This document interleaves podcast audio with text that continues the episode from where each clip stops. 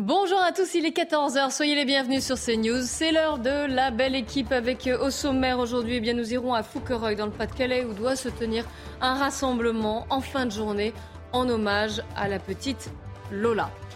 Au sommaire également, faire des économies en s'attaquant à la fraude sociale, c'est l'objectif du gouvernement qui a dévoilé hier une mesure. Eh bien, vous verrez laquelle. Et puis, des lycéens qui manifestent pour avoir le droit de porter le voile ou des tenues islamistes à l'école. Nous en débattrons. Mais avant cela, puisqu'il est 14h, on fait le point sur le journal avec vous, Nelly Denac qu'il est, vous vous demandez peut-être si vous arriverez à, partir en vacances dès ce soir. Rapport euh, aux livraisons de carburant dans les stations euh, essence. Selon Elisabeth Borne, 90% de ces euh, stations fonctionneront normalement, euh, pour ce qui est des autoroutes en tout cas. On va rejoindre Maureen Vidal sur le terrain. Vous, vous êtes Maureen dans une station-service de, Paris. Est-ce qu'autour de vous, on, s'inquiète ou on commence à regarder sa montre avec un petit peu d'impatience? Et oui, Nelly, toujours de l'inquiétude hein, sur place. Je me trouve devant une station Leclerc dans le 17e arrondissement de Paris et toujours une longue file d'attente jusqu'à une heure et demie pour certains automobilistes. Quelques-uns euh, nous ont confié qu'ils allaient partir en vacances euh, dès ce soir ou ce week-end et ils vont faire euh, leur plein mais toujours avec inquiétude et incertitude pour ce départ. D'autres ont carrément annulé leurs vacances. Je vous propose de les écouter. Je ne sais pas si j'y crois ou j'y crois pas. En tous les cas, une chose est sûre, c'est que là, je, prends mon mal en patience. Quand même, ça fait pratiquement, euh, je ne sais pas moi, euh, une heure que je suis là en train d'attendre pour faire le plein. En espérant que quand j'y serai, il y aura assez d'essence pour moi. C'est trop compliqué, c'est trop galère, trop incertain, donc euh, on préfère rester chez nous. Pour beaucoup, comme vous venez euh, de le voir, ils ne sont pas du tout confiants concernant euh, les annonces d'Elisabeth Borne ce matin, concernant euh, le fait que certains automobilistes pourront partir confiants en vacances avec de l'essence dans les stations d'autoroute. Ils ne croient pas à un retour à la normale rapide et encore moins à des stations d'essence pleines. Merci à vous, Maureen, pour toutes ces précisions. Dans le reste de l'actualité, on va s'intéresser à cette mise en examen d'un supporter marseillais pour tentative de meurtre. Pour rappel, euh, le 13 septembre dernier, à l'occasion du match Marseille-Francfort en Ligue des Champions, cet homme âgé de 26 ans avait euh, tiré une fusée de détresse qui avait euh, alors blessé grièvement un supporter allemand. Le mis en cause marseillais a toutefois été laissé en liberté et le parquet fait appel de cette décision. On en vient à ce coup de frayeur pour euh, Caroline Cailleux. L'avion de la ministre des collectivités territoriales a fait une sortie de piste à Orly euh, en raison des conditions météorologiques qui régnaient alors. L'aéroport a expliqué qu'un orage sévissait à ce moment-là euh, juste au-dessus de la piste d'atterrissage. Fort heureusement, aucun blessé n'est à déplorer parmi la quarantaine de passagers et les membres d'équipage, de l'équipage. Et puis voilà une conséquence directe de l'augmentation du prix de l'énergie dont on vous parle depuis le début de la semaine, au moment où de nombreux Français s'apprêtent à, économiser sur euh, leurs frais de chauffage, notamment les ventes de vêtements chauds progressent fortement. Les pulls, sous-vêtements euh, euh, thermiques et autres doudounes s'écoulent rapidement. Regardez ce reportage signé Anne-Isabelle Tollet et Charles Pousseau. Malgré une douceur exceptionnelle pour un mois d'octobre, cette enseigne leader dans la vente de doudounes ne désemplit pas et observe une hausse de 30% de ses ventes depuis un mois. L'année dernière, un client allait prendre une seule doudoune. Aujourd'hui, il va en prendre deux. Donc il y en aura une pour l'intérieur et une pour l'extérieur aussi. Pour éviter les factures salées, ces étudiantes vont aussi adopter l'art de superposer ces vêtements. Pull, manteau, plaid, des gros plaids. on va empiler les habits et puis euh, on va voir comment ça se passe. Quoi. Autre particularité cette année, les entreprises qui souhaitent équiper leurs collaborateurs de doudounes légères adaptées à un usage intérieur. On a de très nombreuses entreprises qui font appel à nous. Alors effectivement, les chauffages en intérieur vont baisser, euh, ce qui fait que la doudoune va être de rigueur. Et euh, effectivement, nous sommes extrêmement sollicités. Donc, on peut avoir différents types d'enseignes. On va avoir euh, des agences immobilières, par exemple. Vous trouverez ici un produit qui fait un carton auprès des clients. Il s'agit de la doudoune réversible, avec d'un côté l'aspect Sherpa pour être porté à la maison. Ça tient chaud et c'est léger. Et dès que vous sortez, eh bien là, vous retournez la doudoune et vous tombez sur la doudoune des plus classiques. Il vous en coûtera quand même 260 euros. Voilà, et avant de retrouver euh, Clélie et ses invités pour le début de euh, La Belle Équipe, l'instant musique avec le, grand retour euh, de la troupe de, Starmania bientôt sur les planches. Votre programme vous est présenté par Médicis, spécialiste de la retraite des indépendants et entrepreneurs.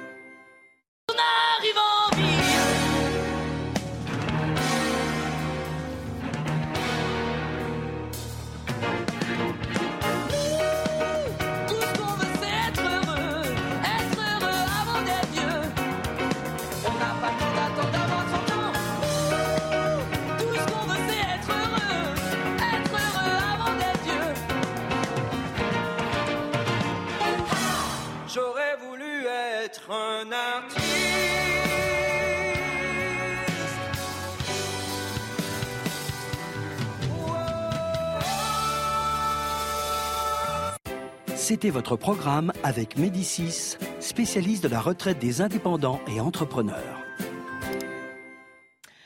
Bienvenue sur le plateau de la belle équipe avec aujourd'hui. J'ai le plaisir d'accueillir Pierre Lelouch. Bonjour Clélie. À vos côtés Philippe Bilger. Bonjour, Bonjour Clélie. Bonjour également à Yvan Rioufol, comme tous les jours, et Gauthier Lebret, de la rédaction du service politique même de CNews. Avant de parler de ces euh, vêtements, de ces tenues islamiques que certains lycéens aimeraient vouloir porter, il y a eu des manifestations en région parisienne, mais pas seulement d'ailleurs. La petite Lola et cet hommage qui va se tenir euh, cet après-midi en fin de journée dans la commune de Fouquereuil. C'est dans le Pas-de-Calais. C'est dans cette ville que ses parents ont voulu se réfugier après le drame. On va retrouver sur place nos équipes. Marine Sabourin, je le disais, donc un hommage sobre, discret qui est prévu en fin de journée. Oui, Clélie, énormément euh, d'émotions. À partir de 17h30, les habitants pourront euh, venir au foyer euh, communal pour déposer des messages de soutien aux parents de Lola dans cette petite pièce de 20 mètres carrés, puisque eh la municipalité souhaite éviter l'attroupement. C'est ce qu'il nous, ce confiait hein, tout à l'heure. Et puis, donc, la municipalité nous disait également qu'ils attendaient énormément de monde hein, aujourd'hui à 17h30. Nous avons recueilli les témoignages des habitants de Foucreuil. Je vous propose de les écouter. Je suis maman d'un petit garçon de 10 ans et 7 ans et j'imagine l'atrocité que les parents doivent ressentir, euh, le mal-être. Euh, enfin, j'arrive même pas, j'ai pas de mots, je, je, peux que leur apporter ma, ma sincère condoléance. Et je trouve que nous apporter un peu de, enfin, leur apporter un peu de soutien, ça peut leur faire du bien aussi en fait. Hein. Même si ça peut pas leur apporter leur fille malheureusement, ça peut les réconforter un petit peu et euh, prouver qu'on est tous avec eux en fait. Alors nous avons vu euh, plusieurs euh, personnes venir euh, déposer des fleurs hein, depuis le début de l'après-midi puisqu'ils ne pouvaient pas se rendre au foyer communal à 17h30 et puis on nous a aussi expliqué qu'il y avait un dispositif de sécurité mis en place. Les policiers viendront eh filtrer les voitures pour qu'il n'y ait aucun rassemblement politique, aucun élu politique dans le foyer communal de Foucreuil. Merci beaucoup euh, Marine Sabourin avec les images d'Olivier Gangloff. On vous retrouvera hein, à 15h. On suivra évidemment cet hommage. Et Marine l'a mentionné, hein, il y avait aussi d'autres rassemblements qui avaient lieu, beaucoup plus politiques. Cette fois, hier soir, Gauthier Lebray, vous étiez à l'un d'entre eux.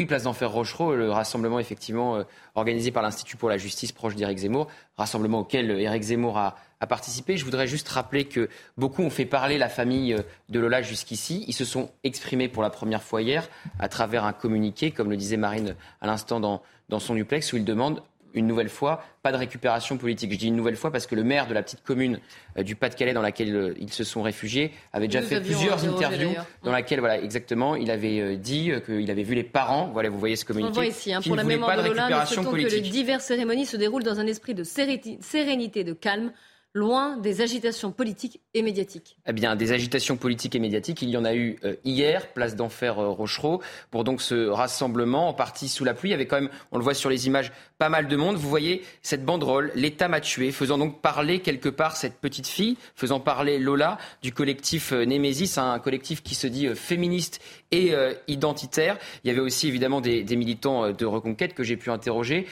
plusieurs militants demandaient le retour de la peine de mort, c'est ce qu'on a pu entendre lors de ce rassemblement. et il y a eu, Zemmour. Voilà, Eric Zemmour sous la pluie, effectivement. Et après son départ, il est resté une vingtaine de minutes. Après son départ, il y a eu quelques débordements, une vingtaine euh, de membres de l'ultra-droite qui ont commencé à scander euh, On est chez nous ou encore remigration. On sait que Eric Zemmour voulait d'un ministère de la, de la remigration pendant la campagne présidentielle. Oui, des slogans assez durs qui ont été euh, prononcés et qu'on a pu entendre hier dans la foule. Je voudrais juste un mot, une, réaction sur ce rassemblement d'hier soir, place d'Enfer Rochereau. Je commence avec vous, Pierre Lelouch. Quel sentiment ça vous laisse? Moi, je n'approuve pas parce que je ne pense pas que ça ne. Ça ne... D'abord, il y a un problème de respect de la famille et de la souffrance de cette famille euh, et de leur volonté, qui est indicible. Mais surtout, je, pense que ce genre de manifestation ne fait que reculer euh, l'urgence de prendre des euh, actions sérieuses sur la question qui est posée. La question qui est posée, c'est la politique migratoire. À l'intérieur de ça, les reconduites à la frontière, le lien entre immigration clandestine, immigration et insécurité, ce sont ça les questions euh, sérieuses qu'il faut traiter. Et je pense que l'escalade dans ce genre de manifestation peut comprendre que beaucoup de Français soient exaspérés par ce qui se passe. Mais ce genre d'exploitation politique au fond, ne fait que renforcer l'argument de ceux qui disent c'est que de l'exploitation. Et, donc recule le moment où on va sereinement euh, traiter ce problème, euh, avec toutes les forces politiques. Je pense que ce genre, ça ne fait qu'alimenter le clivage. Je comprends très bien euh, que les gens soient exaspérés, mais on est dans un piège politique. Plus on se livre à ce genre d'escalade, plus on permet à ceux qui sont au pouvoir de ne pas prendre les décisions. Vous comprenez cet argument non, je ne suis pas d'accord. Vous ne le comprenez pas. Je, suis au contraire outré par ces opérations de décrédibilisation, d'intimidation qui sont portées à une partie de l'opinion qui se rassemble peut-être en effet sous des mots d'ordre politique, mais qui se rassemble d'abord pour défendre la mémoire d'une jeune Française qui a été assassinée. Et je trouve odieux cette manière qu'ont eu le gouvernement, et mais soutenu par une grande majorité des médias, de, de montrer qu'en définitive, ceux qui manifestaient alors peut-être sous une bannière politique, mais c'est bien leur droit, ceux qui manifestaient en mémoire de Lola étaient d'extrême droite, c'est-à-dire étaient quasiment nauséabonds. C'est-à-dire que la mémoire de Lola était une mémoire quasiment nauséabonde quand elle était en tout cas défendue par cela. Je trouve ceci insupportable et cela rajoute, en tout cas de mon point de vue, à l'indignation qui est celle de tout le monde, naturellement, face à ce crime horrible-là. J'ai l'impression, c'est même plus qu'une impression, que ce gouvernement, appuyé par une grande partie des médias, veut faire taire euh, d'abord ceux qui demandent des comptes à l'État, il y a des comptes à demander à l'État, et voudrait faire oublier très vite le visage de Lola pour passer à autre chose. Demander des comptes. Je, attendez, je termine, je, s'il vous plaît. Je, termine pour passer, je vous donne la parole, ainsi qu'à Philippe Bilger qui et, voudrait et réagir. afin de se dire que dans le fond, ils ont bien raison de dire que seul ce qui importe aux Français, c'est le pouvoir d'achat. Non, ce n'est pas vrai. Ce n'est pas le pouvoir d'achat qui importe le plus aux Français. Il y a également leur propre survie. Quand ils s'identifient à ce point au sort de cette jeune fille. Naturellement, son sort est affreux, c'est une affaire entendue, mais je pense qu'il le voit comme étant la mort de trop. Et il va falloir que les, gouvernants et les médias entendent cette colère-là, parce qu'il va être, je trouve qu'il est trop facile de stigmatiser Zemmour en l'occurrence, parce que Zemmour devient le bouc émissaire de toutes les lâchetés de la politique. Un mot. Je vous laisse répondre, euh, Pierre Lelouch. Philippe, promis, vous allez parler. Complètement d'accord avec l'idée qu'il faut demander des comptes à ceux qui nous gouvernent et à l'État. Complètement d'accord. Je dis que ce genre d'action est contre-productif par rapport à cet objectif. C'est tout. Euh, c'est là notre désaccord. Pour demander des comptes, je suis le premier à le demander. Mais il y a un temps pour tout, comme dit l'Ecclésiaste. Il y a un moment pour le recueillement et un moment pour un débat politique apaisé. Philippe vous vous situez de quel, vous vous situez de quel, de quel côté On va voir ce que Philippe Bijard... d'accord d'Yvan Rioufol j'admire, comme nous tous, la dignité et la qualité de la famille de la victime, des parents. Mais il ne me semble pas que constituer des manifestations en hommage à la mémoire de cette jeune victime soit euh, véritablement exploiter une situation politique. Parce que si on allait au bout de ce raisonnement, Clélie, il me semble qu'on ne permettrait jamais à des oppositions lucides et responsables de mettre en cause, derrière une tragédie criminelle incontestable, des responsabilités de l'État. Mais attendre peut-être que les obsèques aient eu lieu ou qu'il y ait un autre temps Clélie, Mais pourquoi euh, Il est évident que, euh, d'ailleurs, dans, dans toute politique, il y a de la récupération. Mais là, j'allais dire la responsabilité du pouvoir après la compassion qu'on a pour la tragédie est incontestable. Elle crève les yeux. Et donc, il était légitime de la mettre en cause. Gauthier Lebray, euh, je vous redonne la parole après Pierre. non, mais euh, ce ne sera pas un dernier mot. Vous allez reprendre la parole bien des fois. Gauthier. Je, rejoins euh, Philippe Lelouch. Je pense qu'il faut. Pierre, Lelouch. Je pense qu'il faut faire. C'est votre, votre amour du cinéma Exactement. qui Philippe est très bon. Sigil. Exactement. Et Claude. Ils ne font pas partie de la même famille. Il y a deux choses différentes.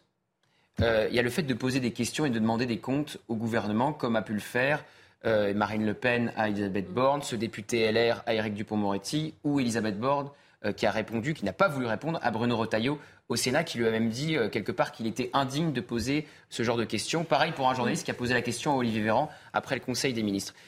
Et pour la première fois, un membre du gouvernement a accepté de répondre hier. C'était chez Cyril Hanouna, Gérald Darmanin. Et ah. enfin, enfin, le gouvernement a accepté de répondre sur le fond, sur les OQTF non exécutés. Alors justement, vous allez trop vite en, besogne. On va l'écouter, euh, Gérald Darmanin. Ce n'est pas pareil. Effectivement, le gouvernement doit répondre sur le fond et ce n'était pas la bonne stratégie adoptée dans un premier temps par le gouvernement en refusant de répondre et en traitant d'indignes les opposants politiques ou même les journalistes qui se posaient naturellement des questions, mais ce n'est pas la même chose d'organiser des rassemblements contre une nouvelle fois la vie de la famille qui s'est pour la première fois exprimée hier. À, Alors juste, on va écouter Gérald Darmanin puisque Gauthier Lebray l'a mentionné, c'était hier donc dans l'émission Face à Baba de Cyril Hanouna sur C8, le ministre de l'Intérieur qui a répondu euh, aux questions, notamment sur le profil de la suspecte et sur son statut administratif et sur les fameuses obligations de quitter le territoire français. On expulse personne en moins de cette semaine euh, dans notre pays. Alors on peut tous regretter, évidemment. On sait qu'il faut changer la loi Pardon On sait qu'il faut Mais changer la loi. là, pour le coup, je vois pas très bien ce que ça changerait de changer la loi, parce que ce qui compte, c'est pas de changer la loi. La loi dit déjà que la dame aurait dû partir en 30 jours. Ce qui compte, c'est que le pays d'accueil accueille la personne. Les intérêts internationaux sont très nombreux entre la France et tel pays. Et que, évidemment, ça fait plaisir à personne de reprendre des citoyens de leur pays qui sont des délinquants. Pierre Lelouch, voilà les explications, justifications même peut-être du ministre de l'Intérieur. Pas convaincante. Hop, ça s'est fait. Un mot sur le débat précédent. Je crois que les organisateurs des manifestations d'hier auraient gagné à attendre les obsèques. Ils auraient été beaucoup plus forts, beaucoup plus forts d'organiser des manifestations de ce genre sans achat de liens de domaine et choses comme ça qui sont totalement déplacées. Mais une manifestation après les obsèques aurait bien plus de poids et aurait accueilli beaucoup plus de Il y avait un, autre rassemblement en parallèle de celui de la place de d'Enfer Rocherose. C'est cette minute de silence qui a été observée par Marine Le Pen à l'Assemblée nationale, aux alentours pareil de, de 18h30. Au même moment, oui. Oui, au même moment. Regardez.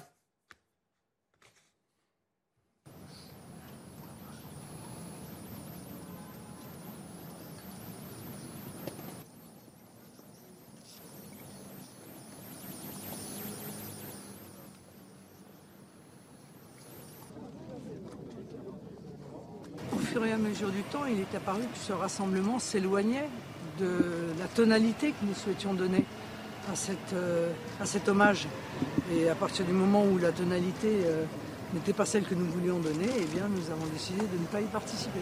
Une minute de silence n'est jamais une récupération politique. Une minute de silence est un, hommage.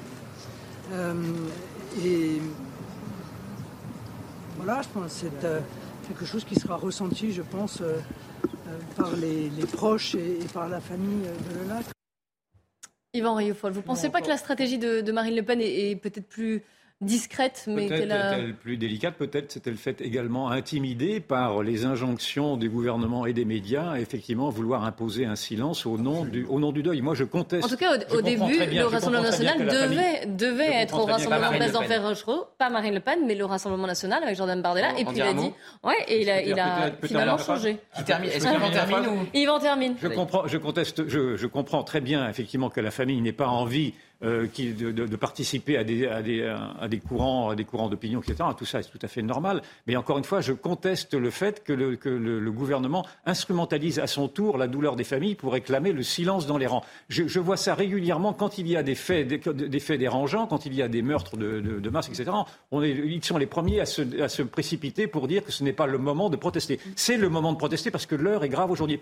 Et j'en termine, et je, trouve que cette gauche, parce que le gouvernement et la gauche maintenant sont vraiment euh, dans, le même, ressort de l'émotion. Cette gauche ne se prive pas quand il s'agit, par exemple, quand une femme est tuée par son mari, pour immédiatement se précipiter et dénoncer un féminicide, puisque c'est bien ce mot maintenant qui a été inventé par la gauche, sans, prendre d'égard aux, morts quand, le mort vient d'advenir, ou quand, par exemple, il s'agit de, brandir le portrait, ça a déjà été argumenté, mais je le redis, le portrait de George Floyd quand il vient de mourir, ou le portrait du petit Aylan quand on le découvre mort sur une plage parce que noyé euh, pour, les, causes de, de, de l'exode de ses parents. Donc je trouve que ce, ce deux poids, deux mesures, cette malhonnêteté intellectuelle, dans le fond, de la gauche de Leçon, de commence à m'horripiler au plus haut point, et cela s'ajoute à, l'horreur qui est celle que sur laquelle on admet naturellement que nous devons nous incliner face à la mort de Lola.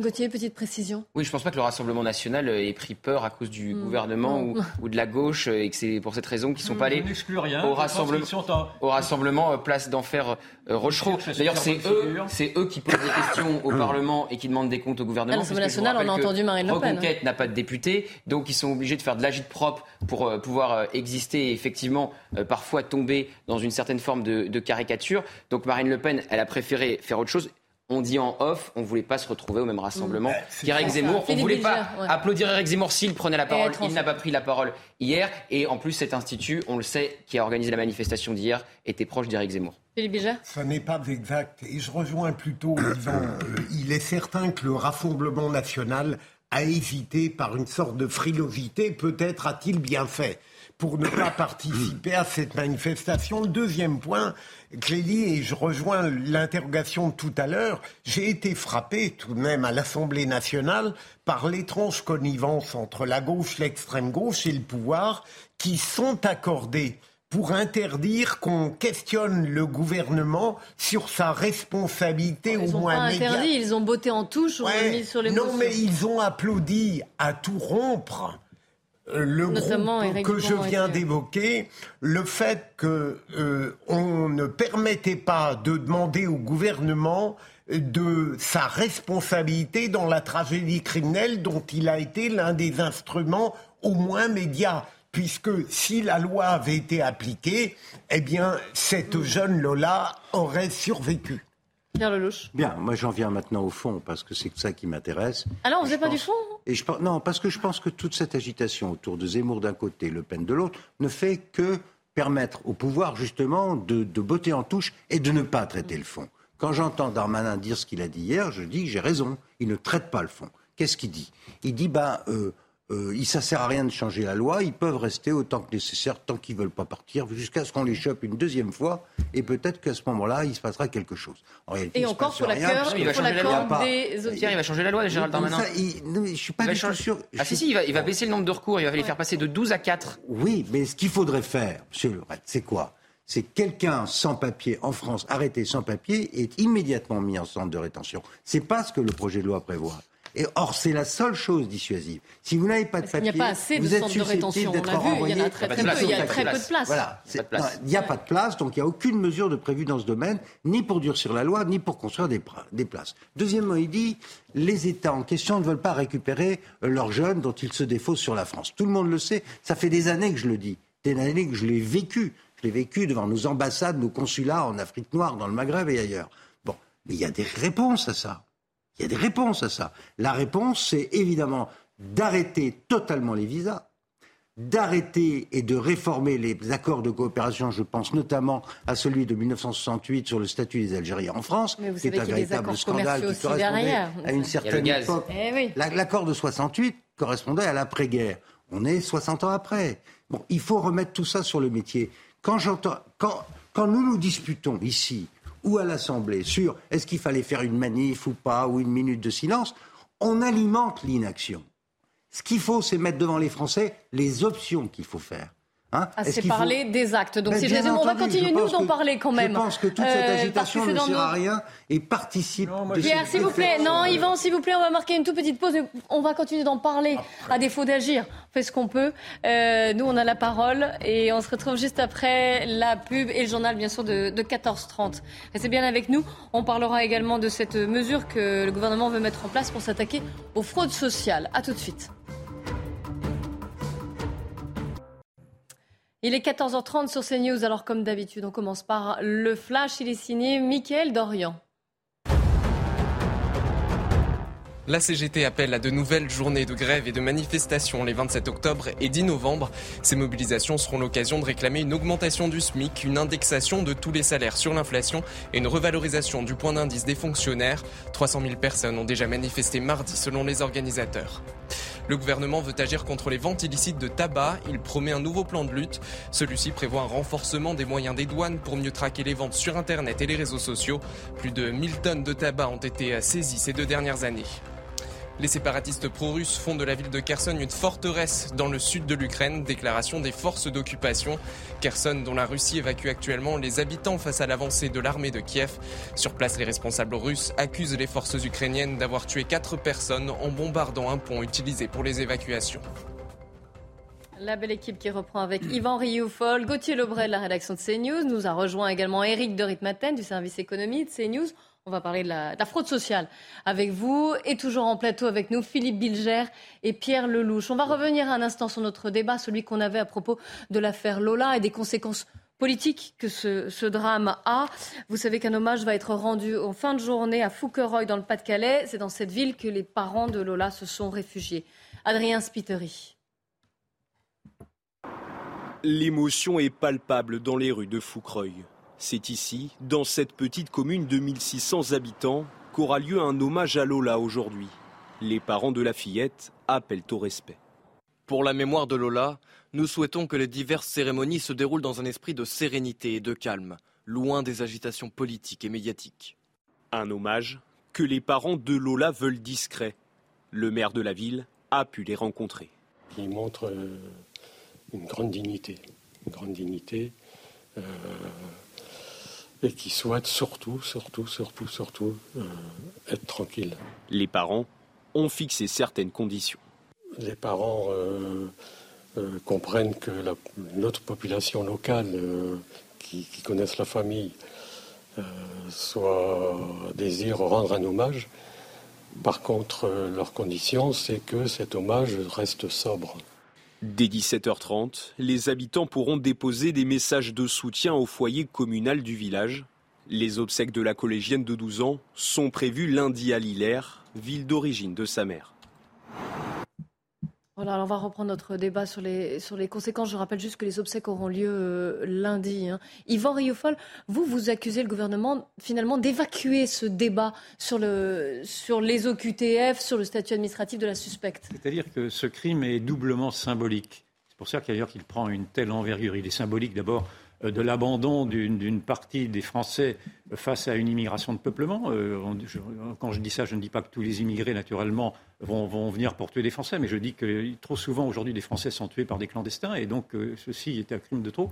Et puis ce, crime est également le révélateur de l'incapacité du gouvernement et de l'incapacité de l'idéologie médiatique, de l'idéologie diversitaire à vouloir se confronter à l'immigration et à ses méfaits. En général, on applaudit l'immigration en disant que c'est un bienfait, c'est une chance pour la France. Et quand, je vois que le gouvernement et, et une grande partie des médias se précipitent pour essayer de faire taire, ils veulent faire taire un débat qu'ils ne peuvent, qu'ils ne peuvent supporter. Parce que ce débat, dans le fond, pointe les responsabilités du gouvernement. Pas simplement de ce gouvernement, bien entendu, mais de tous les gouvernements qui, depuis maintenant 30 ans, ont baissé les bras et ont laissé et ont cautionné, dans le fond, la société ouverte, cette société ouverte dont on nous avait dit qu'elle participait de la mondialisation heureuse. Donc, euh, le gouvernement redoute naturellement ce débat sur, qui, vient sur ce débat existentiel sur le. Mais pourtant, ils ont répondu quand même aux questions, que ce soit euh, là hier Gérald Darmanin ou Olivier Véran. mon analyse est de dire qu'ils ne répondent à côté, et singulièrement M. Darmanin, parce que M. Darmanin est lui-même s'est lui-même prêté à la culture de l'excuse. Je vous rappelle que lundi, mardi, M. Darmanin s'est précipité pour dire que cette femme avait connu euh, des violences conjugales et j'apprends maintenant en lisant euh, sur. Non, il a expliqué le contexte, pourquoi elle était connue des services oui, parce qu'elle avait subi des violences conjugales. policiers, c'est parce qu'elle avait subi des Je ne dis pas n'importe quoi, parce qu'elle avait.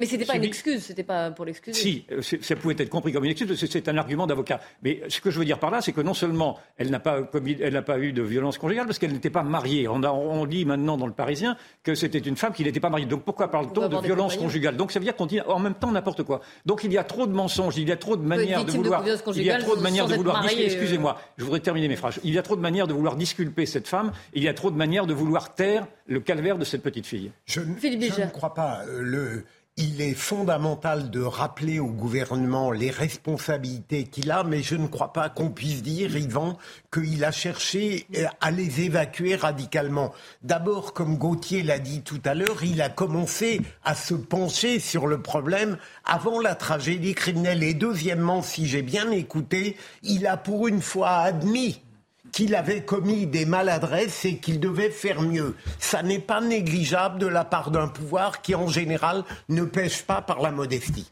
Pierre Lelouch. Écoutez, moi, je croirais à tout ça. Encore une fois, toute cette controverse, je la comprends, je comprends l'émotion. Euh, j'espère, comme citoyen, qu'on aura rapidement les leçons tirées de, cette atrocité et de plein d'autres d'ailleurs, parce que Yvan Riffol a raison de dire que malheureusement, euh, bien, souvent, bien souvent, dans les, attaques violentes contre les Français, il y a des étrangers et il y a des clandestins. Euh, d'ailleurs, Darmanin lui-même euh, a fait le lien entre l'immigration et la sécurité en notant, vous savez, dans le nombre des domicides, par exemple, j'ai regardé hier les, les chiffres du ministère de l'Intérieur, contrairement là encore à ce que disent certains médias, disant que j'ai entendu hier un éditorialiste sur France Inter expliquer, par exemple, que le nombre d'homicides en France avait été divisé par deux pas été divisé par deux. Il est stable. D'après le ministère de l'Intérieur, il est autour de 900 personnes tuées par an. Sauf que, aussi bien parmi les victimes que parmi les auteurs, euh, on a dans 20 ou 25% des cas des étrangers, ce qui est bien plus que la part des étrangers dans la population, théoriquement autour de 7% Donc on voit bien qu'il y a un lien. Maintenant, ce que j'espère, c'est que le gouvernement va prendre des textes forts pour en finir avec ce scandale de la régularisation automatique des sans-papiers dans notre pays, parce que c'est ça le sujet. on rentre dans ce pays et on y reste. Donc comment est-ce que on, attrape les gens, on les met en rétention, on les expulse? Et quelles sont les implications également en politique étrangère avec un certain nombre de nos pays voisins qui nous font en quelque sorte payer le crime de colonisation cent ans plus tard? Et d'ailleurs, ils le disent. Il y a, ce, il y a un livre de notre ancien ambassadeur à Alger, M. Driancourt, qui dit tout cela. Euh, c'est pas que le gouvernement est aveugle, le Quai d'Orsay, euh, les gens comme moi, on est parfaitement au courant de ce qui se passe avec ces Gauthier Gauthier. Il faut simplement se faire entendre un et respecter. un mot sur le vocabulaire employé par Gérald Darmanin, effectivement, hier, qui d'ailleurs n'est pas forcément le vocabulaire employé par tous les membres du gouvernement. On sait que des fois, Gérald Darmanin parle cash et ça déplaît à l'aile gauche de la Macronie et parfois à l'aile gauche du gouvernement. Hier, il a reparlé à nouveau dans Sauvagement et effectivement, il avait fait le lien au début de l'été entre immigration et insécurité avant d'amender un peu ses propos dans le JDD juste au moment de la, de la rentrée. Et hier, il a eu cette phrase, il a dit qu'il faisait le lien entre une partie euh, de l'insécurité et une partie de l'immigration. Donc voilà. Alors j'aimerais vous faire écouter justement. J'aimerais vous faire écouter Gérald Darmanin, parce qu'on évoque cette émission face à Baba hier euh, sur euh, C8, puisqu'il a quand même répondu à, différentes questions. On a écouté le passage où il parle des OQTF. Il a aussi parlé d'une autre mesure. Il a, il a parlé de, de ces familles de délinquants qui vivaient dans des logements sociaux. Et il dit, voilà, il faudrait peut-être systématiser l'expulsion quand il y a des familles de délinquants. J'aimerais qu'on retrouve ce son. J'espère qu'on va l'entendre. C'est bon, on va l'entendre. 30 ans qu'on en parle. Je pense qu'il faut généraliser les expulsions, par exemple, des logements sociaux, des familles à problème. On en connaît tous des familles à problème. Je ne confonds pas avec la dame seule qui élève ses trois gamins, qui est très difficile pour elle d'avoir un ado turbulent. Là, on doit l'aider. On n'est pas là pour lui rajouter des problèmes aux problèmes. Mais il y a des familles qui vivent des problèmes, dont on sait que l'ensemble de la famille vit de vol, de trafic de drogue, euh, met le bordel dans le quartier, pardon de dire autrement. On ne peut pas continuer à donner un logement social à ces gens-là. Donc ça, la loi nous l'autorise. J'ai demandé au préfet de la République désormais de le systématiser. Philippe Bigère, donc systématiser l'expulsion des, euh, familles qui utilisent des logements sociaux alors qu'il y a des délinquants notoirement connus, comme il expliquait. Hein. Oui, dès lors que euh, la, la, malfaisance est incontestable au sein de certaines familles et on l'a déjà mis en œuvre, ah on a constaté une sérénité restaurée dans les quartiers. En revanche, je ne suis pas partisan systématiquement de priver les familles qui ont un ou deux voyous dans leur sein d'allocation. Parce que malheureusement, l'éducation, même la plus réussie, n'entraîne pas forcément euh, une perfection dans le comportement des jeunes. Pierre, Non, euh, ce dispositif dont parle Darmanin, il existe. Il est dans la loi. Simplement, il, est déjà appliqué certaines fois, d'ailleurs. Il est appliqué, mais très rarement. Ce qu'il faudrait, c'est être une beaucoup plus grande sévérité. Mais c'est pour ça qu'il en parle, systématiser, il dit. Du traitement de la question de la drogue, parce que tous ces, toutes ces familles, beaucoup d'entre elles, vivent du commerce de la drogue et ça emploie des centaines. On pense que 300, jeunes, 300 000 jeunes Français, entre guillemets, euh, Français de papier ou Français de présence, vivent de trafic de drogue. Je dis entre guillemets parce que on est tellement loin des valeurs de la France et de la République que je suis scandalisé. Vous comprenez Je ne comprends pas qu'on installe des quartiers entiers dans le commerce de la drogue, qu'en plus on touche les aides de l'État, du RSA, des allocations logement et le reste. C'est ça qui est Moi, je trouve qu'il y en a assez. On est vraiment encore à nouveau dans la parlotte, dans la, dans la jactance. Ce gouvernement est le gouvernement qui se lui-même définit comme ennemi du populisme, c'est-à-dire qu'il s'est défini comme étant ennemi de ceux qui précisément posaient les problèmes, qui, ceux qu'il se pose, qu'il semble maintenant vouloir découvrir, alors qu'ils sont posés depuis maintenant 30 ans. Mais ah jusqu'alors, ceux, qui les, ceux qui les posaient étaient traités d'extrémistes, de, xénophobes, de, tout, de, tout, ce que vous voulez, et singulièrement par M. Darmanin. Comment voulez-vous que M. Darmanin, aujourd'hui, acquiesce et, et, dans le fond, euh, avalise les analyses qui ont été portées jusqu'alors par ceux qu'il détestait, qu'il disait être des populistes. Je suis désolé, je, je, je, crains qu'il ne soit insincère. On ne peut, pas lui, Pardon, on ne peut pas lui reprocher, Yvan, d'avoir recouvré sur le tard une lucidité qu'il avait il y a Non, mais la lucidité, c'est très bien, mais j'attends les actes. Les actes ne viendront pas. Éric Doris Matin. Non, pour dire que j'ai découvert, par exemple, au cours des interviews, qu'il y avait en France, en région parisienne, le GPIS, qui est un groupement de professionnels de l'immobilier qui est privé, donc, qui est payé par la Caisse des dépôts, qui est payé par euh, les, bailleurs sociaux pour justement faire leur propre justice dans les HLM. C'est réel. Hein et vous avez des expulsions qui sont faites, ça s'appelle le GPIS. On appelle ça les rondiers. C'est un nouveau métier aujourd'hui de surveillant privé, si l'on peut dire, parallèle à la police et aux autorités. Et ils, et ils le font, ils commencent, ils le font. Puisque vous avez la parole, Eric de Ridmanen, un autre sujet qui nous, qui nous intéresse, et j'ai dit qu'il était au, sommaire, c'est cette, cette fraude sociale à laquelle le gouvernement souhaite s'attaquer. Il a annoncé une mesure hier, on va faire le point avant d'en parler et d'en débattre, bien sûr, avec Alexis Vallée. Elle coûterait chaque année près d'un milliard d'euros à l'État. La fraude aux prestations sociales, la nouvelle cible du gouvernement. À compter de 2024, plus aucune allocation sociale hors retraite ne pourra être versée sur un compte bancaire non français ou non européen. C'est une mesure très importante que nous proposons via un amendement à vos débats. Cela concernerait notamment l'allocation de solidarité aux personnes âgées, les prestations familiales, le RSA ou encore l'allocation supplémentaire d'invalidité. Le versement de ces prestations sera néanmoins possible vers des comptes bancaires situés en zone CEPA.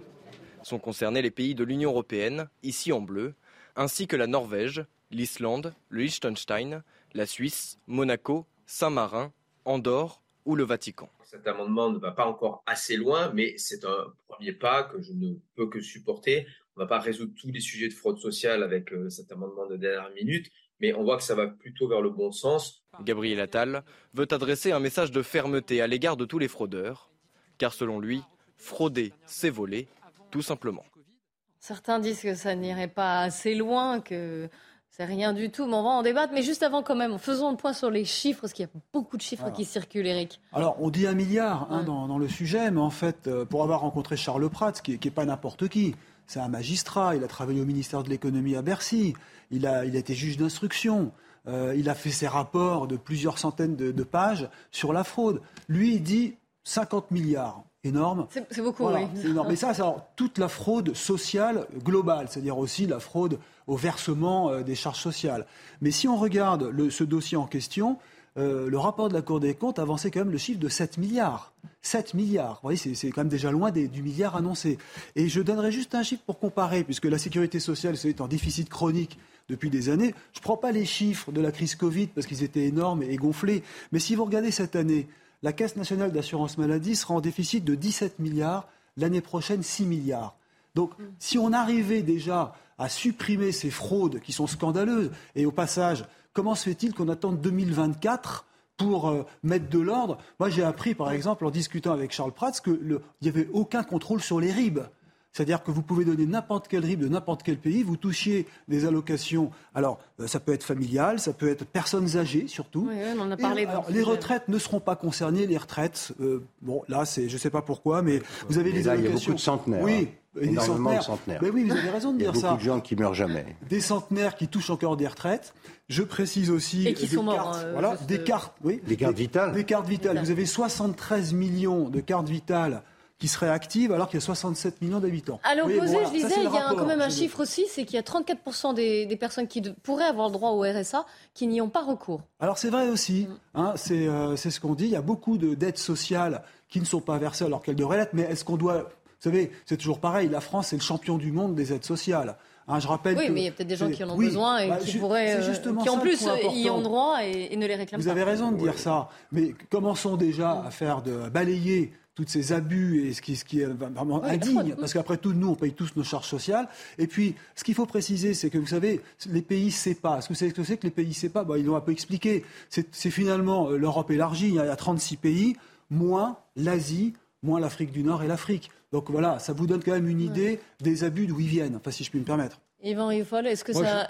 voilà, qu'est-ce que vous en pensez Je ne comprends rien à ce problème. Enfin, je comprends rien. Je comprends bien. C'est-à-dire, mais je vois bien que les services fiscaux, par exemple, sont implacables contre les Français quand ils essaient de, de mettre de côté ne serait-ce que quelques centimes quand ils ne sont pas déclarés, et qu'ils sont incapables, là, euh, de traquer de la même sorte tous ceux qui, euh, venant de pays étrangers trop souvent, euh, profite, profite de la main, de la générosité du, modèle social. Donc il y a une, je ne comprends pas le, logique. je, perçois une logique qui serait une logique implacable avec les Français et une logique laxiste avec ceux qui pourraient bénéficier de, des largesses des Français. Mais si c'est ça, c'est épouvantable. Mm. Et, je ne suis pas. Et donc voilà, je suis un peu désarmé. Parce qu'il y, a, une raison à, l'égard des je, étrangers. Je, crains, que ce ne soit ça, mais je ne veux pas m'avancer plus parce que je ne maîtrise pas une raison sujet-là. Euh, politico-idéologique évidente, c'est que euh, on ne fera jamais procès à un gouvernement d'aller rechercher le fraudeur fiscal au nom de l'intérêt général. Par contre, on va faire un procès politique et idéologique au, ministre des Finances qui ira chercher de l'argent dans la poche indue hein, de celui qui a profité parce que c'est un étranger, un pauvre, etc. Je, crains que ce ne soit ça, mais je n'ose même pas me l'avouer à moi-même. Il n'y a, a, pas de base politique, si vous voulez, Monsieur Ruffol.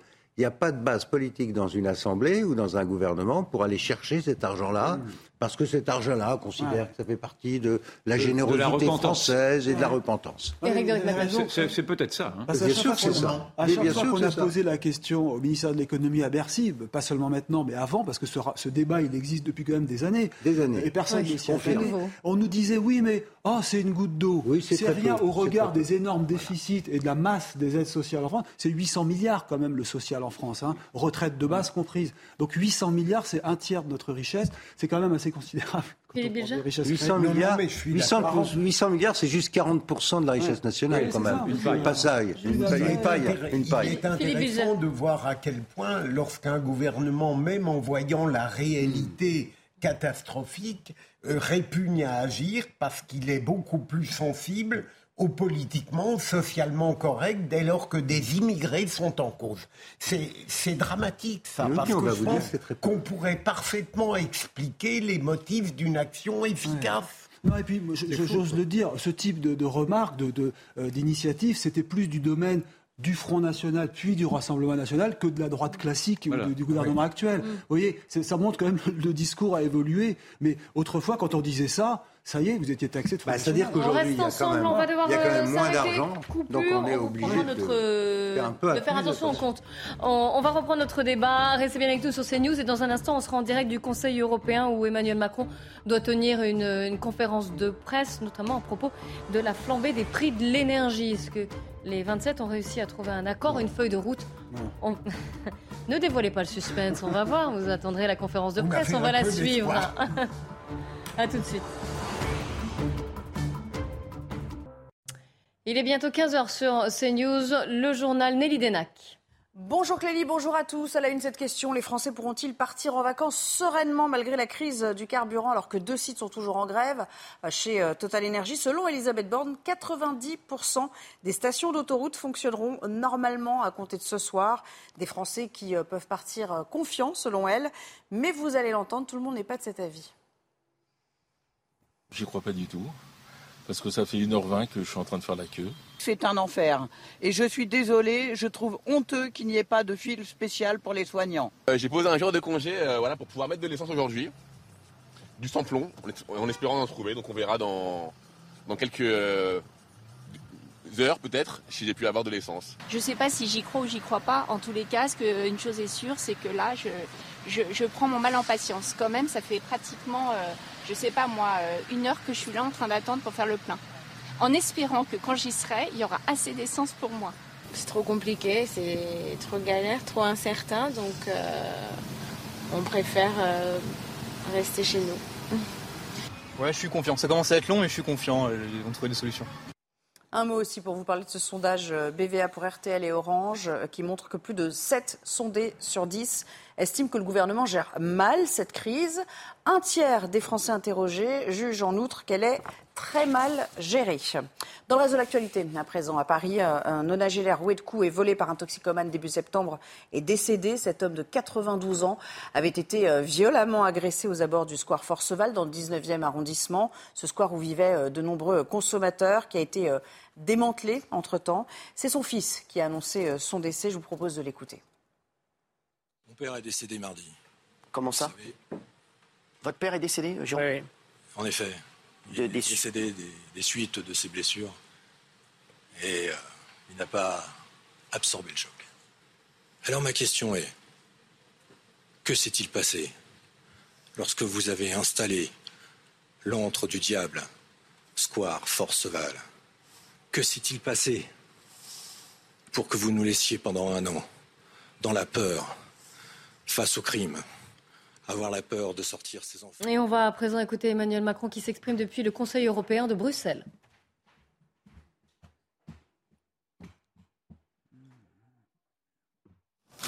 Nous avons tenu euh, une réunion avec euh, à la fois l'Espagne et le Portugal, donc le Premier ministre Sanchez et Costa, au sujet de nos interconnexions. Vous savez, j'avais eu l'occasion d'être interrogé par plusieurs d'entre vous après de longs mois de débat sur le fameux projet MidCat. Nous avons donc hier matin décidé, d'une part, d'abandonner le projet MidCat, mais d'œuvrer ensemble à la bonne connexion énergétique entre la péninsule ibérique et le reste de l'Europe via la France, et donc par un partenariat avec la France. Partenariat que nous avons donc décidé de renforcer pour accroître les interconnexions électriques existantes et nouvelles, et pour développer donc un projet de corridor d'énergie verte entre Barcelone et Marseille, qui permettra à l'hydrogène et à l'énergie renouvelable de pouvoir circuler ainsi conformément à notre stratégie. Et donc, interconnexion d'énergie renouvelable, euh, en tout cas des voies et moyens de la faire circuler, et de l'électricité.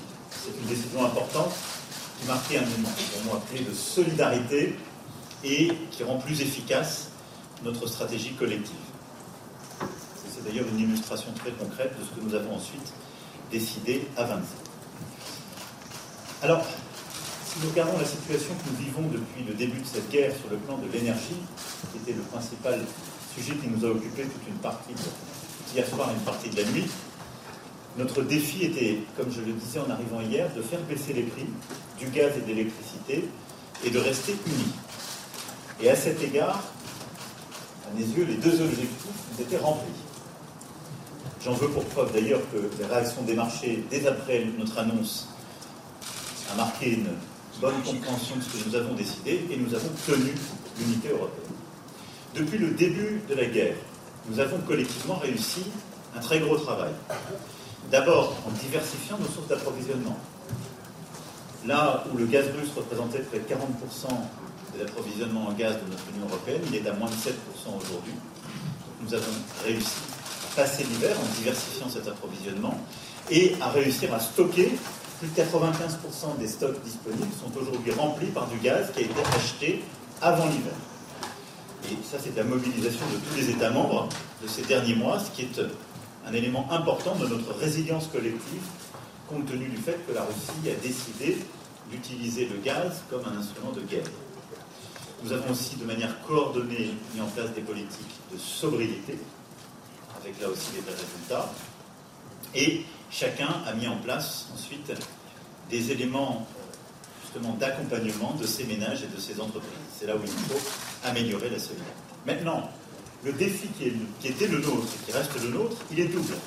Faire baisser les prix des Des mécanismes pour préparer l'hiver prochain, qui, sera, qui ne sera aucunement plus facile que l'hiver que nous sommes en train de passer, au contraire, puisque nous partons d'une hypothèse, si je puis dire, de base, qui est que la Russie ne peut décider de ne fournir aucune capacité. D'ailleurs, nous pouvons, si la guerre devait continuer, décider aussi nous-mêmes de n'acquérir aucune capacité auprès de la Russie. Et donc, là où nous avions, si je puis dire, des éléments de départ euh, il y a quelques mois, on fait l'hypothèse que nous irons vers l'hiver prochain sans gaz russe du tout. Donc vous voyez, notre double objectif, c'est baisser les prix tout de suite, mais être en capacité de passer l'hiver 2023-2024.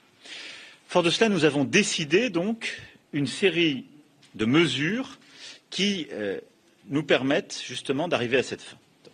D'abord, le premier objectif, c'est baisser le prix du gaz. Pour baisser le prix du gaz, je vais essayer de rentrer dans des éléments sans être trop technique, mais euh, il nous faut avoir un thermomètre, si je puis dire, plus sincère. Aujourd'hui, comme vous le savez, on a un indice qui est appelé TTF. Cet indice ne mesure, en quelque sorte, donne un prix de référence en temps réel qui est imparfait, parce qu'il ne se réfère qu'au gaz qui est transmis dans euh, les gazoducs et qu'en prenant essentiellement quelques pays de référence, en particulier Norvège, Pays-Bas, et donc il ne correspond pas à la réalité du marché contemporain. Il ne prend pas du tout euh, le prix d'échange sur le marché GNL et il n'est pas assez large. C'est pour ça qu'une des propositions de la Commission que nous avons euh, soutenue en dossier sur laquelle nous lui avons demandé d'aller plus loin, c'est de mettre en place un nouvel indice, un nouveau parangonnage, dirait-on en bon français, des prix, qui va permettre d'avoir un indicateur en temps réel plus sincère que l'indice TTF. Et c'est très important parce que qu'est-ce qu'il y a derrière ça? Le fait qu'aujourd'hui, il y a énormément de spéculation sur ce marché. Parce que comme l'indice, il est peu liquide, eh bien derrière, les spéculateurs jouent dessus. Et d'ailleurs, il a été mené essentiellement ces dernières semaines par des jeux de spéculation. Donc ça, c'est le premier point. Nous avons acté accord sur ce sujet pour avoir un nouvel indice. Deuxième point, c'est mettre en place une série de corridors de prix pour lutter contre la volatilité des marchés. Et une fois qu'on a dit ça, ce qu'on a demandé à la Commission, c'est sur le marché de gros du gaz, de pouvoir mettre en place des mécanismes qui font que, quand, de, de manière inconsidérée, à l'ouverture ou dans la journée, les prix vont s'envoler, d'avoir un système où on regarde les prix de la veille et on définit en quelque sorte une marge pour fixer un cap. Je ne veux pas rentrer dans les détails techniques. C'est exactement le travail que va faire la Commission et nous avons donné mandat et la Commission et nos ministres ont travaillé sur ce sujet. C'est pour ça qu'on a parlé, comme vous l'avez vu, d'un corridor dynamique de prix. L'objectif, c'est quoi? C'est d'éviter là aussi une envolée spéculative et une volatilité des prix du gaz qui est complètement décorrélée des réalités de marché, mais qui ne traduit que des comportements spéculatifs tel ou tel jour en fonction des annonces ou de la situation. Ça, c'est le deuxième élément. Il est très important et il envoie un signal clair que nous allons mettre en place un mécanisme pour lutter contre ces spéculations infra-quotidiennes sur les marchés. C'est ce qui fait, ces deux premiers éléments, que le marché a immédiatement réagi. Je redonne quelques chiffres. Nous avons déjà ces dernières semaines réussi à envoyer des messages d'unité qui ont été importants. Là où on était euh, au-delà euh, des 300 euros euh, par mégawattheure il y a quelques semaines. On était tombé à 68,5, 69 euros par mégawattheure juste avant ce Conseil. On est tombé à 62 euros par mégawattheure il y a quelques minutes. Et donc vous voyez que ça a un impact immédiat, ça recalme le prix. Donc ça, ce sont les principaux éléments que nous avons décidés sur les mécanismes de prix sur le marché du gaz. En parallèle, nous avons raffermi, si je puis dire, le mandat d'achat commun en actant que, d'abord, nous soutenions et nous voulons opérationnaliser le principe décidé il y a quelques mois d'un achat commun européen, et que nous incitons de manière libre mais nos acheteurs à se mettre ensemble. Et ça, ça a un intérêt double.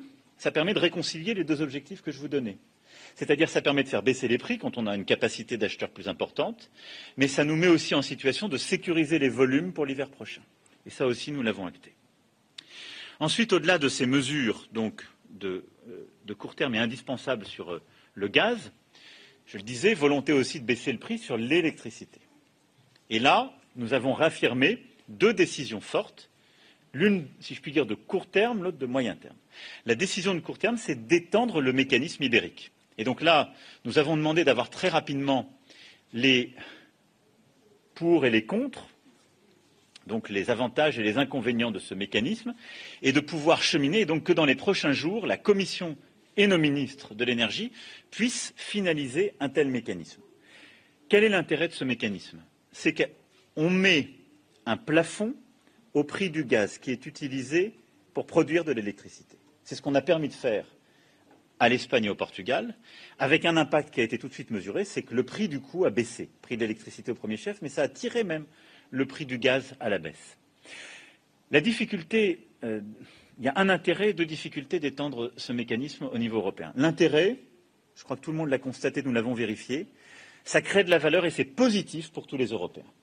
Et donc c'est une bonne chose d'étendre le mécanisme dit ibérique, parce que toutes les analyses montrent que ça va permettre partout de baisser le prix de l'électricité et consolider la baisse du prix du gaz. Il y a deux aspects techniques que la Commission va regarder dans les prochaines heures et prochains jours, qu'elle a commencé d'instruire. D'abord, le modèle dépend en fait de votre propre système de production de l'électricité. Et donc les pays payent diversement selon qu'ils produisent beaucoup d'électricité à partir de leur gaz ou non.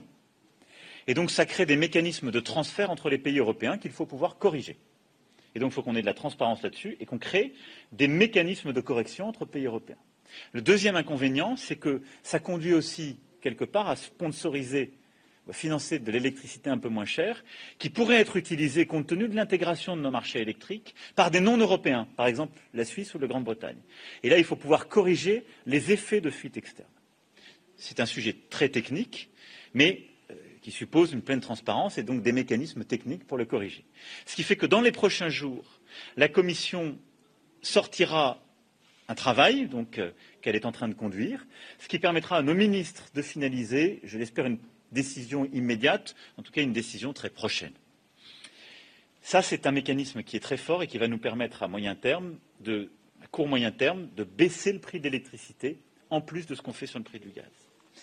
Nous avons aussi consolidé la décision actée à la sortie de l'été de réformer le marché de l'électricité européen.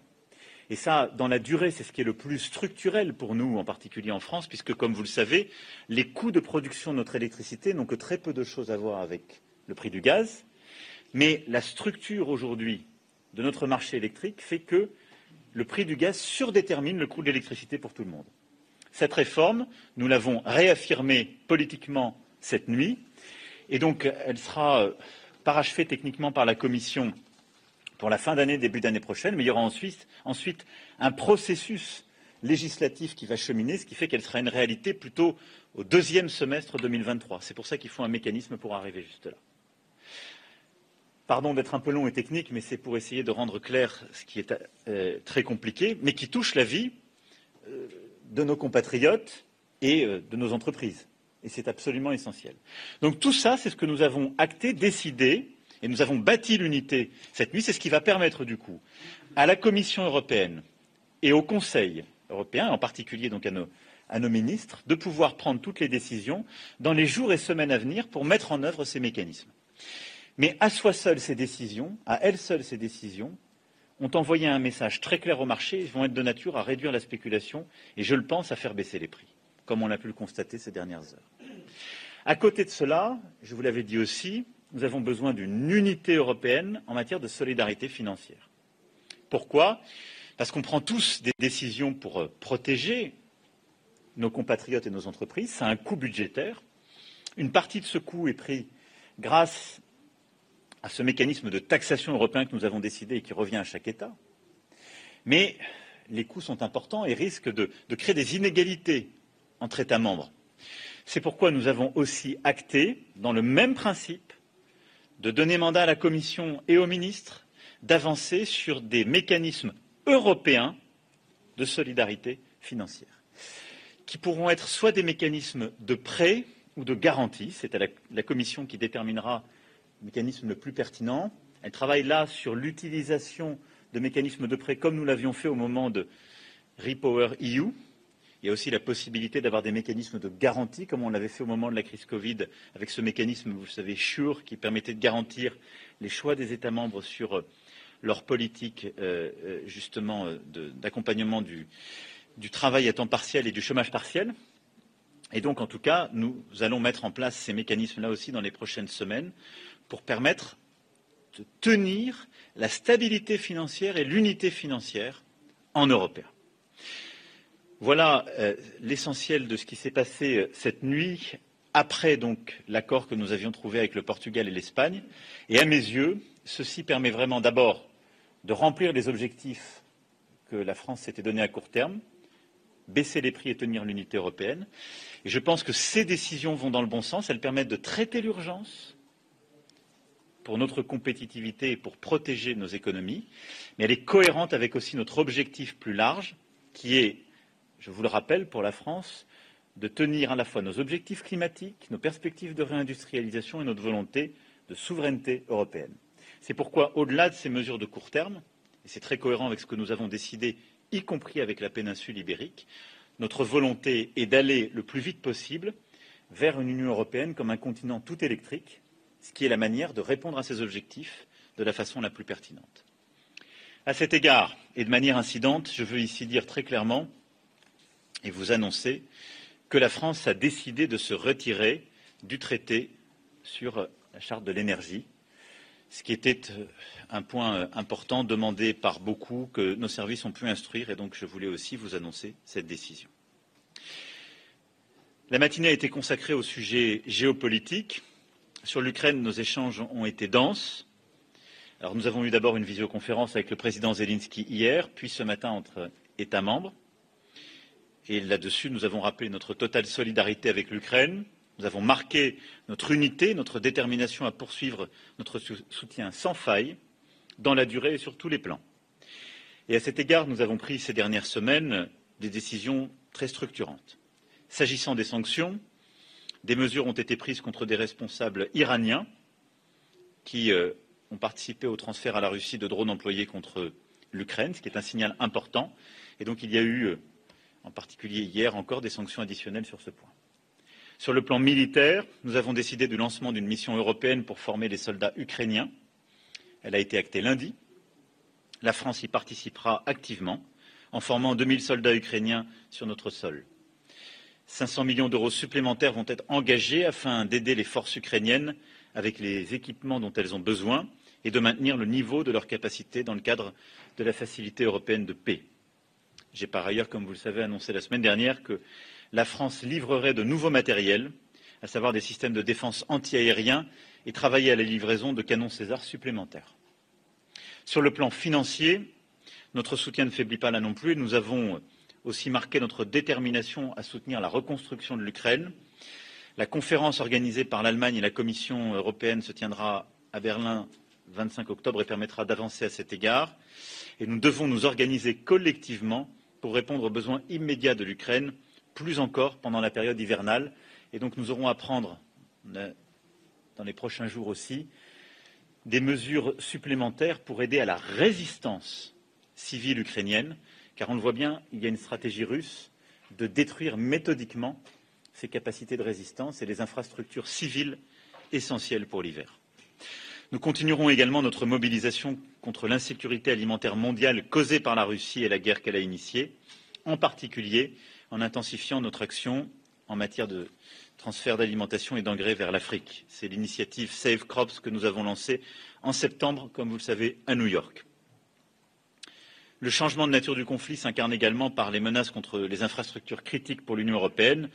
Nous en avions parlé à Prague et la Commission a présenté mardi une recommandation pour renforcer nos outils internes et veiller à la résilience de nos infrastructures. Et je veux ici dire que nous soutenons pleinement ce travail et nous devons avancer rapidement. Nous avons également insisté sur la nécessité de nous mobiliser pour aider la Moldavie, qui subit aussi de plein fouet les conséquences des attaques de la Russie contre l'Ukraine. Et à ce titre, euh, nous tiendrons euh, en novembre une conférence de soutien à la Moldavie et j'ai invité la présidente Maya Sandu à se rendre à Paris. Elle sera à mes côtés pour justement organiser cette conférence de soutien à la Moldavie à Paris. Enfin, nous avons fait un très long point sur nos relations avec la Chine.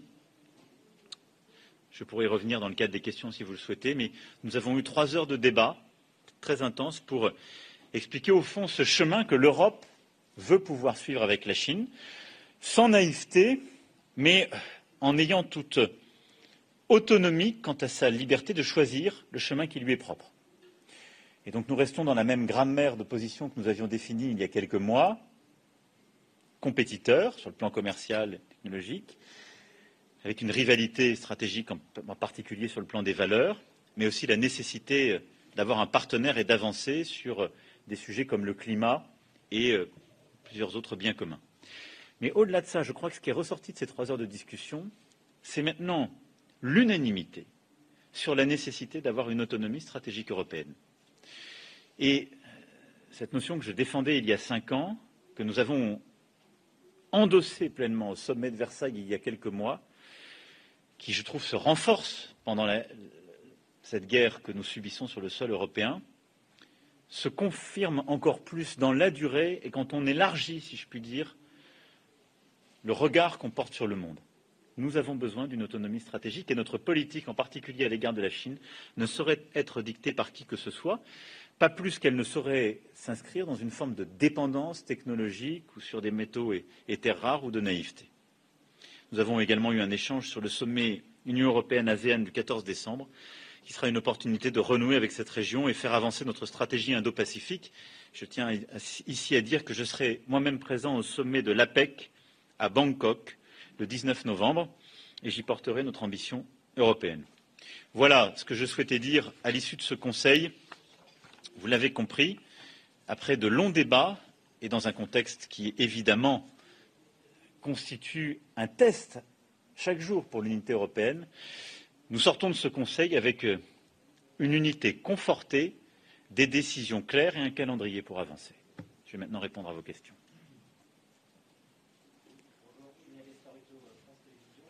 Euh, bah, justement, je vais rebondir sur ce que vous avez dit. Sur l'énergie, certes, les marchés ont bien réagi, mais peut-on vraiment euh, parler d'accord? Au final, les divergences demeurent, y compris avec l'Allemagne, par exemple, sur le, modèle ibérique.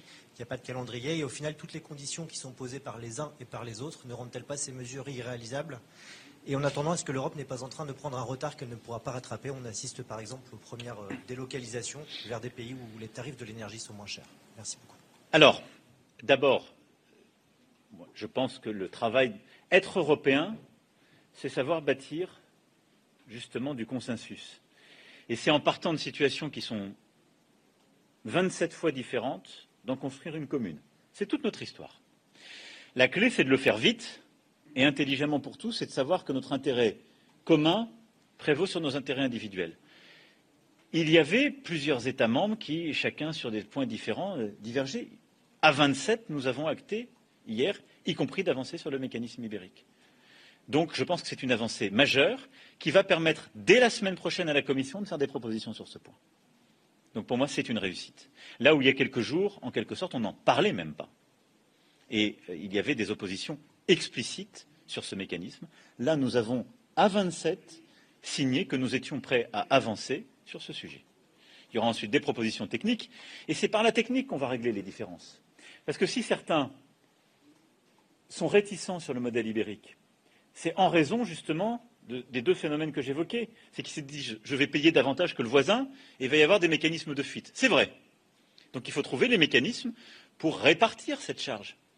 Mais en leur montrant que nous tous, et chacun au sein de ce nous tous, nous sommes bénéficiaires de ce mécanisme, on peut alors le construire. Donc moi je sors très confiant. En tout cas, oui, je peux vous dire très clairement, il y a eu une avancée. Parce qu'avant ce Conseil, il n'y avait pas d'accord pour avoir même une avancée et donner un mandat à la Commission. Et donc nous avons fait, ce qui est classique et ce qui marque un choix quand même à 27. Nous avons à 27 décidé de donner un mandat clair à la Commission et à nos ministres pour avancer sur ce point. Donc malgré les différences de sensibilité et les différences de modèle, nous allons de l'avant, c'est une très bonne chose.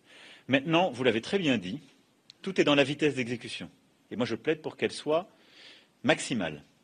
Pourquoi? Parce que il se trouve que depuis le début de cette guerre, nous sommes unis en termes de valeurs et de prise de position avec beaucoup. Mais nous ne sommes pas unis euh, en termes de conséquences que cette guerre fait peser sur nos vies. Et aujourd'hui, force est de constater que quand on est norvégien ou américain, eh bien, condamner la guerre, soutenir le peuple ukrainien et sanctionner la Russie, ça n'a pas le même sens que quand on est allemand ou français.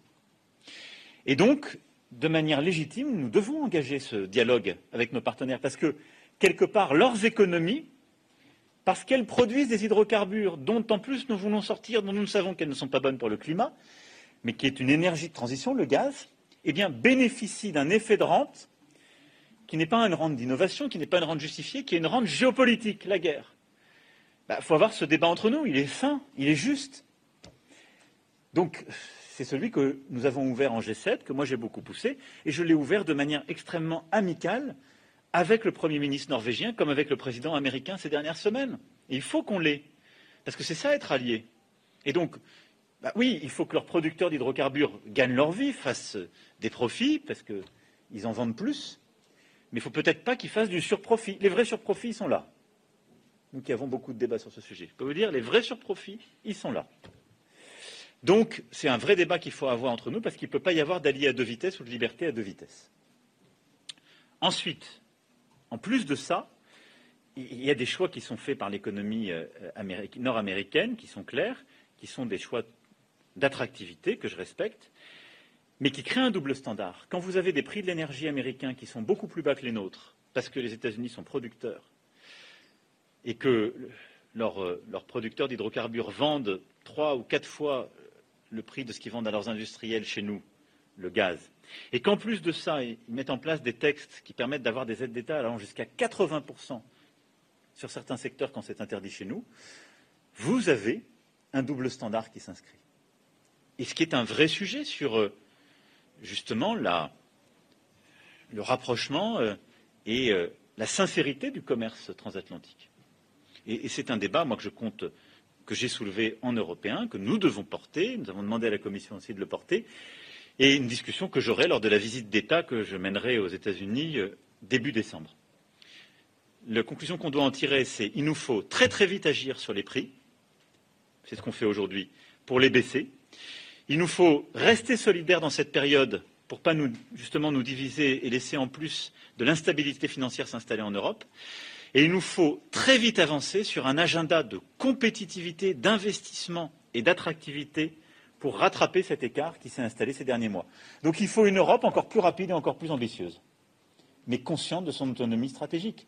C'est encore une fois exactement ça ce que vous posez derrière votre question. Nous ne sommes pas qu'un marché, nous sommes des producteurs. Nous voulons être des champions dans le, le véhicule électrique, dans les semi-conducteurs, dans l'industrie, dans euh, la grande industrie décarbonée. Et pour ce faire, doit, on doit se battre dans une compétition internationale, sans naïveté. Bonjour, Francesco Fontemaggi de l'agence France Presse. Monsieur le Président, euh, je, veux rebondir sur la question des délais. Vous avez parlé de vitesse maximale. Vous aviez promis aux entreprises françaises que les prix de l'énergie euh, baisseraient drastiquement fin octobre, début novembre. Euh, Est-ce que vous réitérez cet engagement? On a entendu tous les mots très techniques que vous avez utilisés. Le travail à, venir semble encore assez quand même laborieux. Est-ce que c'est réaliste de réaffirmer cet engagement? Est-ce qu'il faudra un nouveau sommet des chefs d'État pour euh, parvenir à, un accord euh, euh, final? Et par ailleurs, j'en profite puisque vous partez à Rome dimanche et que Mme Meloni devrait être nommée Première ministre par le président Mattarella cet après-midi. Est-ce que vous avez l'intention de la rencontrer? Vous avez prévu de la rencontrer Ou en tout cas, est-ce que vous y êtes disposé Merci. Merci beaucoup. Écoutez, d'abord, je veux dire que depuis la fin de l'été, nous avons commencé à réduire les prix du gaz et par voie de conséquence les prix de l'électricité. Je le disais pour les prix du gaz qui sont passés de plus de 330 euros par mégawattheure aujourd'hui à 62 euros. Maintenant, il faut tenir et, garder de la stabilité dans la baisse jusqu'à un, un, niveau qui aura réatteint des zones acceptables. Donc nous sommes en train de le faire et nous avons déjà produit du résultat justement par les choix politiques et un message clair à l'égard des spéculateurs. Nous allons continuer dans les prochains jours, donc je suis confiant sur ce sujet. Première partie de l'engagement tenu. À côté de ça, nous avons donné de la visibilité et mis en place des mécanismes nationaux de protection. Ils seront complétés dans les prochains jours par le gouvernement, qui va annoncer pour les mois à venir nos mécanismes de protection pour, euh, en particulier, les entreprises qui ne sont pas comprises dans le bouclier tarifaire. D'ores et déjà, les ménages sur le prix de l'électricité ont de la visibilité sur 2023 on sait qu'il n'y aura que 15% de hausse, là où le marché en fait passer plus de 100%. On sait que les petites entreprises, comme les petites collectivités locales, sont inclus aussi dans ce bouclier tarifaire qui n'aura que 15% de hausse. La question, elle est pour toute une catégorie d'entreprises, PME, entreprises de taille intermédiaire ou certains groupes qui ne sont pas énergo-intensifs. Et c'est là-dessus que dans les prochains jours, nous allons finaliser le mécanisme national de protection qui permettra justement de sécuriser et de donner pleine visibilité à ces acteurs. Et donc, décisions européennes politiques qui ont déjà permis de baisser les prix de l'électricité. Dans les jours à venir, décisions européennes qui vont mettre en place des mécanismes structurés que j'ai annoncés. Et à côté de ça, décisions nationales de protection s'il y avait, à un moment donné dans les semaines à venir, des réenvolées. Pardon, pour Rome. Je, me rends d'abord et avant toute chose à Rome pour ce que j'ai accepté d'ouvrir la, la, conférence de Sant'Egidio dimanche. Puis j'ai une audience euh, avec euh, le pape lundi matin. C'est l'objet de mon déplacement. Dans le cadre de ce déplacement au Vatican, le président Mattarella m'a amicalement invité à le voir, ce que je ferai. À ce stade, compte tenu des incertitudes euh, institutionnelles, rien d'autre n'est prévu. Je verrai avec le président Mattarella lundi, en fonction justement de, des évolutions institutionnelles et de ce qu'il recommandera, ce que je ferai, mais je tiens aussi à respecter ce qui est l'usage diplomatique Et l'habitude, c'est que quand on se déplace pour un voyage au Vatican, c'est d'abord et avant tout un voyage au Vatican. Euh, même si le Vatican, euh, nous le savons, a une spécificité géographique qui me conduit à cette proximité. Mais de toute façon, je verrai euh, la présidente du Conseil italien autour de cette table, donc je suis tout à fait prêt à travailler avec elle. Après, je tiens à respecter les usages vis-à-vis du pape et je tiens aussi à pouvoir m'entretenir avec le président Mattarella et pouvoir faire ce qui est le plus utile tout en étant respectueux. Donc nous le verrons lundi. Bonjour monsieur, le, Président. Mathieu Coage, BFM TV. Une question sur l'actualité euh, française. Vous avez reçu les parents de Lola pour leur assurer de votre soutien. Euh, depuis l'assassinat de cette jeune fille a suscité une grande vague d'émotions. Euh, est-ce que vous avez un message à adresser aux Français sur ce drame, notamment à ceux qui, reprochent à l'État des défaillances?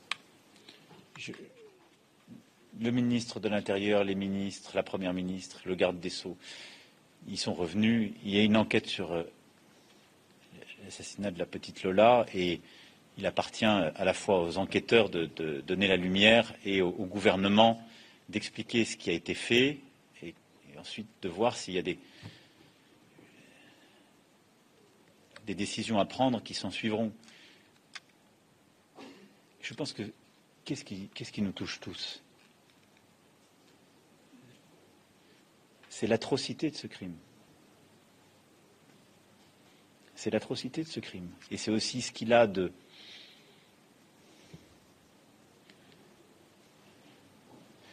à la fois d'inqualifiable et d'absolu quand on est face au mal radical et qu'on fait l'expérience que c'est possible dans notre société et que c'est là.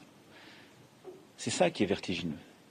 Et je pense que tous les parents vivent dans leur chair ce que vivent les parents de Lola. La peur pour euh, un enfant qu'on dépose à l'école, la peur pour un enfant qui rentre euh, à la maison euh, en sortant des classes, c'est ça. Exactement ça. Et donc moi je pense surtout aux, parents de Lola, à son frère et à son demi-frère, au désarroi de cette famille qui est incroyablement digne et unie dans ce moment. Et je pense qu'elle a d'abord et avant tout besoin du respect et de l'affection de la nation.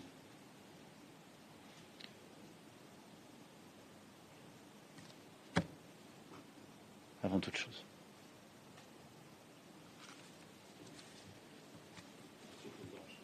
Christian Longchamp, la règle du jeu. Deux petites questions sur l'Ukraine, s'il vous plaît. Si les forces armées biélorusses pénètrent dans le territoire ukrainien en soutien des forces russes, si ce faisant un nouveau front devait s'ouvrir au nord de Kiev ou de Lviv, est-ce que cela entraînerait immédiatement un engagement militaire plus important de la France et de l'OTAN? Hi, I'm Daniel, founder of Pretty Litter. Cats and cat owners deserve better than any old-fashioned litter. That's why I teamed up with scientists and veterinarians to create Pretty Litter. Its innovative crystal formula has superior odor control and weighs up to 80% less than clay litter. Pretty Litter even monitors health by changing colors to help detect early signs of potential illness. It's the world's smartest kitty litter. Go to prettylitter.com and use code ACAST for 20% off your first order and a free cat toy. Terms and conditions apply. See site for details.